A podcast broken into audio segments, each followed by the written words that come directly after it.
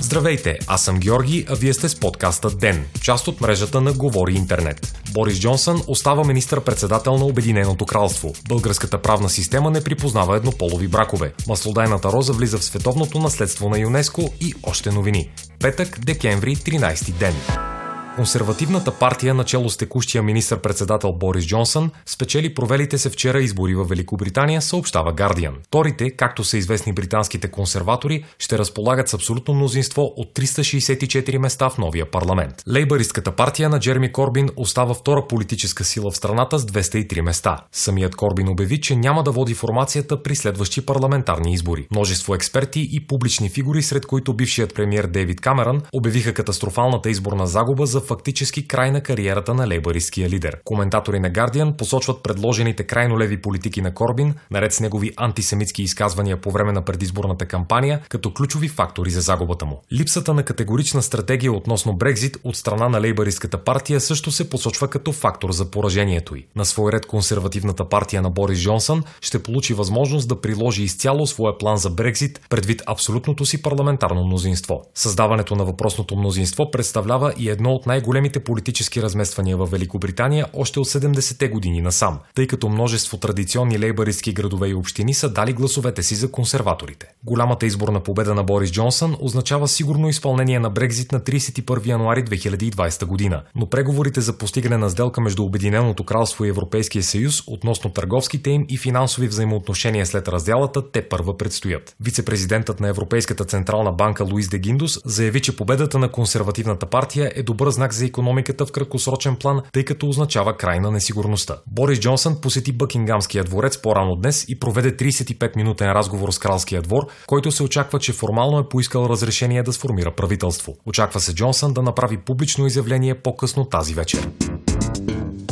Върховният административен съд на Република България окончателно отказа регистрация в главна дирекция гражданска регистрация и административно обслужване на брака на Лили Бабулкова и Дарина Коилова, сключен в Великобритания, съобщиха от институцията, цитирана от Дарик. Делото беше образувано по жалба срещу решение на административен съд София град, която в крайна сметка е била отхвърлена. С това еднополовият брак остава непризнат от българската правна система. Върховният съд посочва, че съгласно българския закон, еднаквият пол на лицата, желаящи да сключат брак, е пречка за сключване на брак. Решението на институцията не представлява и нарушение на разпоредбите от Хартата на основните права на Европейския съюз, тъй като правото на встъпване в брак е гарантирано в съответствие с националните закони, които регулират упражняването на това право. Тази вечер от 19 часа пред Народното събрание ще се проведе протест в подкрепа на правата на еднополовите партньори и техните семейства. Адвокат Адела Качаунова заяви по въпроса, че решението на Върховния административен съд противоречи на стандартите, възприяти от Европейския съд относно правата на човека, тъй като не може да съществува съществува правен вакуум относно обществени взаимоотношения, които са на лице, но правната система отказва да уреди.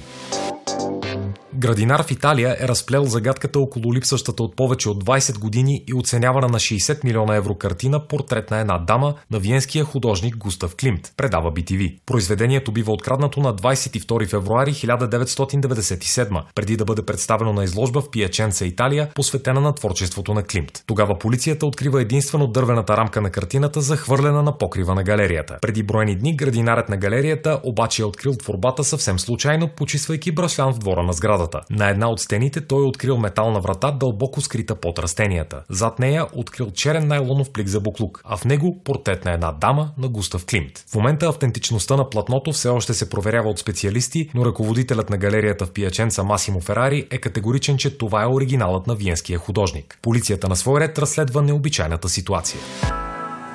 Google пуска от днес функция за гласовия си асистент за устройства с Android и iOS. Потребителите вече ще могат да използват Google Assistant като преводач в реално време, съобщава CNET. Функцията може да се използва в непосредствени разговори между хора, които не говорят на един език. Тя се активира с гласова команда като Google помогне ми да говоря испански или преведи от немски на полски. Виртуалният асистент ще слуша казаното от потребителя и от неговия събеседник и ще го превежда веднага между указаните два езика. Преводът ще се предлага едновременно в писмен вид и ще се изговаря на глас от приложението. За сега услугата ще се предлага на 44 езика, измежду които не фигурира българският, но Google обяви, че те първа ще добавя допълнителни езици. Маслодайната роза, наричана дамасцена и всички методи за нейната обработка са обявени за световно нематериално наследство от ЮНЕСКО, предава официалния сайт на организацията. Въпреки, че тази роза е разпространена навсякъде в страните от Близкия изток, а в България тя се счита за национален символ, Международната културна организация асоциира наследството с обичаите и традициите на сълцето Алмарах, разположено в околностите на сирийската столица Дамаск. Смята се, че именно там са култивирани за първи път маслодайните дамасцени. По данни на ЮНЕСКО в Алмарах само в рамките на един сезон, който започва през май, се събират около 60 тона рози. Обработката им е свързана с редица местни обичаи. Вие слушахте подкаста Ден. Ден е част от мрежата на Говори Интернет. Водещ Георги Петров. Главен редактор Димитър Панайотов. Аудиомонтаж Антон Велев. Ако искате да не изпускате епизод на Ден, не забравяйте да се абонирате в Spotify, Google Podcast или да ни оцените в Apple iTunes.